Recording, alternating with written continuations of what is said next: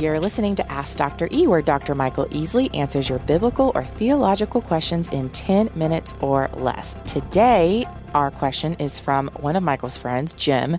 This is what Jim wrote. In John 20, Jesus breathes on the disciples and they receive the Holy Spirit. Seems like the creation account when he breathed life into Adam. Seems like a picture of we've been dead in our sins, but when forgiven because of the cross, we receive new life, abundant and eternal life, and the Holy Spirit dwells within us. Why does, in verse 23, why does it seem to imply Jesus also conferring power to forgive sins to the disciples? Only God can forgive, and Jesus spends the first 17 chapters of John building the narrative of his oneness with the Father and all the I am statements. What is the point of conferring power to forgive in verse 23? This seems out of place, giving all Jesus does to secure our forgiveness by dying on the cross and being resurrected. How should we think about this? So, where do we start? great, great question. Great question. Precisely. So, this wording does go back to Genesis chapter 2, verse 7, which let me read. Then the Lord God formed man out of dust from the ground and breathed into his nostrils the breath of life, and man became a living being. We've talked about this many times. The word Hebrew nephesh, like throat, soul, it's somewhat related. And so otherwise, he was just dirt. So, yes, when Christ breathes on the disciples to receive the Holy Spirit, there's certainly a connection. If we look at Acts chapter 2, this is the day of Pentecost. And this is in a way, he's forecasting this new, new life in Christ, which is a fulfillment of the new covenant. And so when he says, receive the Holy Spirit, this is not an invitation, it's not their request. He's saying, This is something I'm going to do to you. I'm going to breathe on you, and you're going to receive the Holy Spirit. In fact, literally, the word can mean take hold of something or grab it. I'm giving it to you. So Jim points out in verse 23 the connection, exercising care. I don't want to see this as an ongoing dictation narrative, meaning sometimes there might be a little gap Okay. in between what's being recorded. So there may have been other interaction going on. So we want to be careful we're not seamlessly connecting that with power to forgive, which is a, a little bit of the way the question was eluding. So let me see if I can be a little more specific here. The new covenant in Jeremiah 31, 31 to 34 mentions several things. In verse 34, I will forgive their iniquity and their sin I will remember no more. So we are to forgive as we've been forgiven, is what we're going to learn in the so called Lord's Prayer, right? Right. It's not that we have the power to forgive someone. What he's saying is, I'm forgiving you in the same manner you need to proclaim forgiveness of sins to other. If we were to look at the Passover in Matthew 26, where Jesus says to drink from the cup which is poured out for man for the forgiveness of sins. And even as we I mentioned a moment ago in the Lord's Prayer, which really should be called the disciples' prayer, because this is how Jesus prayed. This is an answer to the question, Lord, How teach us pray? to pray. Yeah. And so, you know, Father, hallowed be your name, your kingdom come, give us this day. Forgive us our sins Yeah. as we also forgive everyone who has indebted or sinned against us. Lead us not to temptation. So go back to New Covenant. He's going to indwell them with the Spirit. They're going to have the ability to have a relationship with Him. The Spirit will be permanent, not back and forth. And as a result of that, you're going to proclaim the gospel and you're going to teach these things. And part of that is teaching the forgiveness of sins. Okay, but Did I get close? I don't not no, I don't like this answer. So verse 22 Oh. What else is new? He tells the disciples, "Receive the Holy Spirit." Verse 23, "If you forgive the sins of any, their sins have been forgiven them. If you retain the sins Yep. of any, they have been retained." I, I mean, this what is going on here? Because what it sounds like is he's telling the disciples, "You can forgive or not, and if you retain them, th- what what on earth?" So I think the proclamation of my point was he's proclaiming if you forgive them, it's the same way I've forgiven you. If they don't ask for forgiveness, their sins are retained. He's not saying that you and I have power over somebody else. He's saying you need to forgive them just like I've forgiven you. If they don't understand forgiveness, they're still in their sins. That's what I think Jesus is If saying. you retain the sins of any, So that what he's just saying is if they don't ask for forgiveness, Again, it's a proclamation, not a. He's making a proclamation. He's not saying this is a power you have over them. right? Okay. So if they don't understand the aforementioned verses, and again, you have to go back to the new covenant on this, and you have to go back to what he's saying about forgiveness of sins in general. So, but best I can give you, it's a proclamation. He's not saying you have the power to do this. Let me say it this way they are to announce, they are to teach that forgiveness is Christ's work, which is what he explained in the Lord's Supper. right. This is the person who can forgive. But if a person doesn't accept Christ's work, they're still in their sins, meaning they're retained. So you make the proclamation. If they don't accept it, they're still in their sins. Hmm. That's what I think the text is saying. Okay. I like that answer better. Thank you. Okay, we it. got there.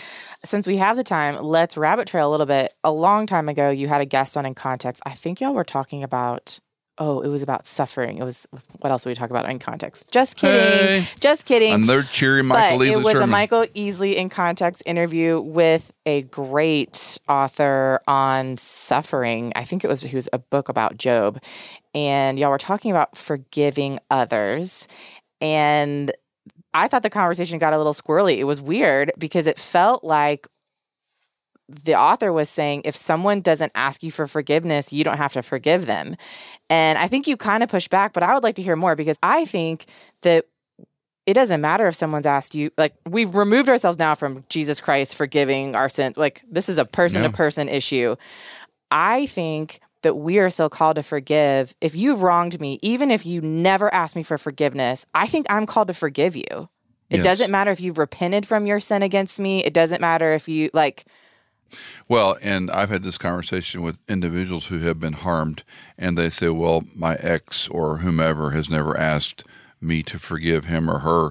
And what do you say to that? And I go, well, the fact that we're having this conversation is bothering you, Yep. and ergo that maybe this is an application of the root of bitterness. Yep. That if we harbor a grievance toward a person, Paul says in Romans 16, if possible, so far as it depends upon you, be at peace with all men. Yep. So he knows it's not always possible. Right. But I think it's really more for the welfare of the individual. Right. If I'm holding a grudge or I'm not going to forgive him or her until they ask me, yeah, it's complicated. Now, on the other hand, relationally, if possible, Yeah, yeah. so far as it depends. Right. And we're told to reject a factious and divisive person. Yeah. The Proverbs is full of wisdom. It says, avoid such people that are angry and bitter. Right. So, you know, there's a lot talked about boundaries today, which can be good and helpful, sometimes overstated. But be that as it may, I agree with you. We do need to forgive those, even those who haven't asked us for forgiveness. And that doesn't mean it's easy, doesn't mean it's going to happen overnight.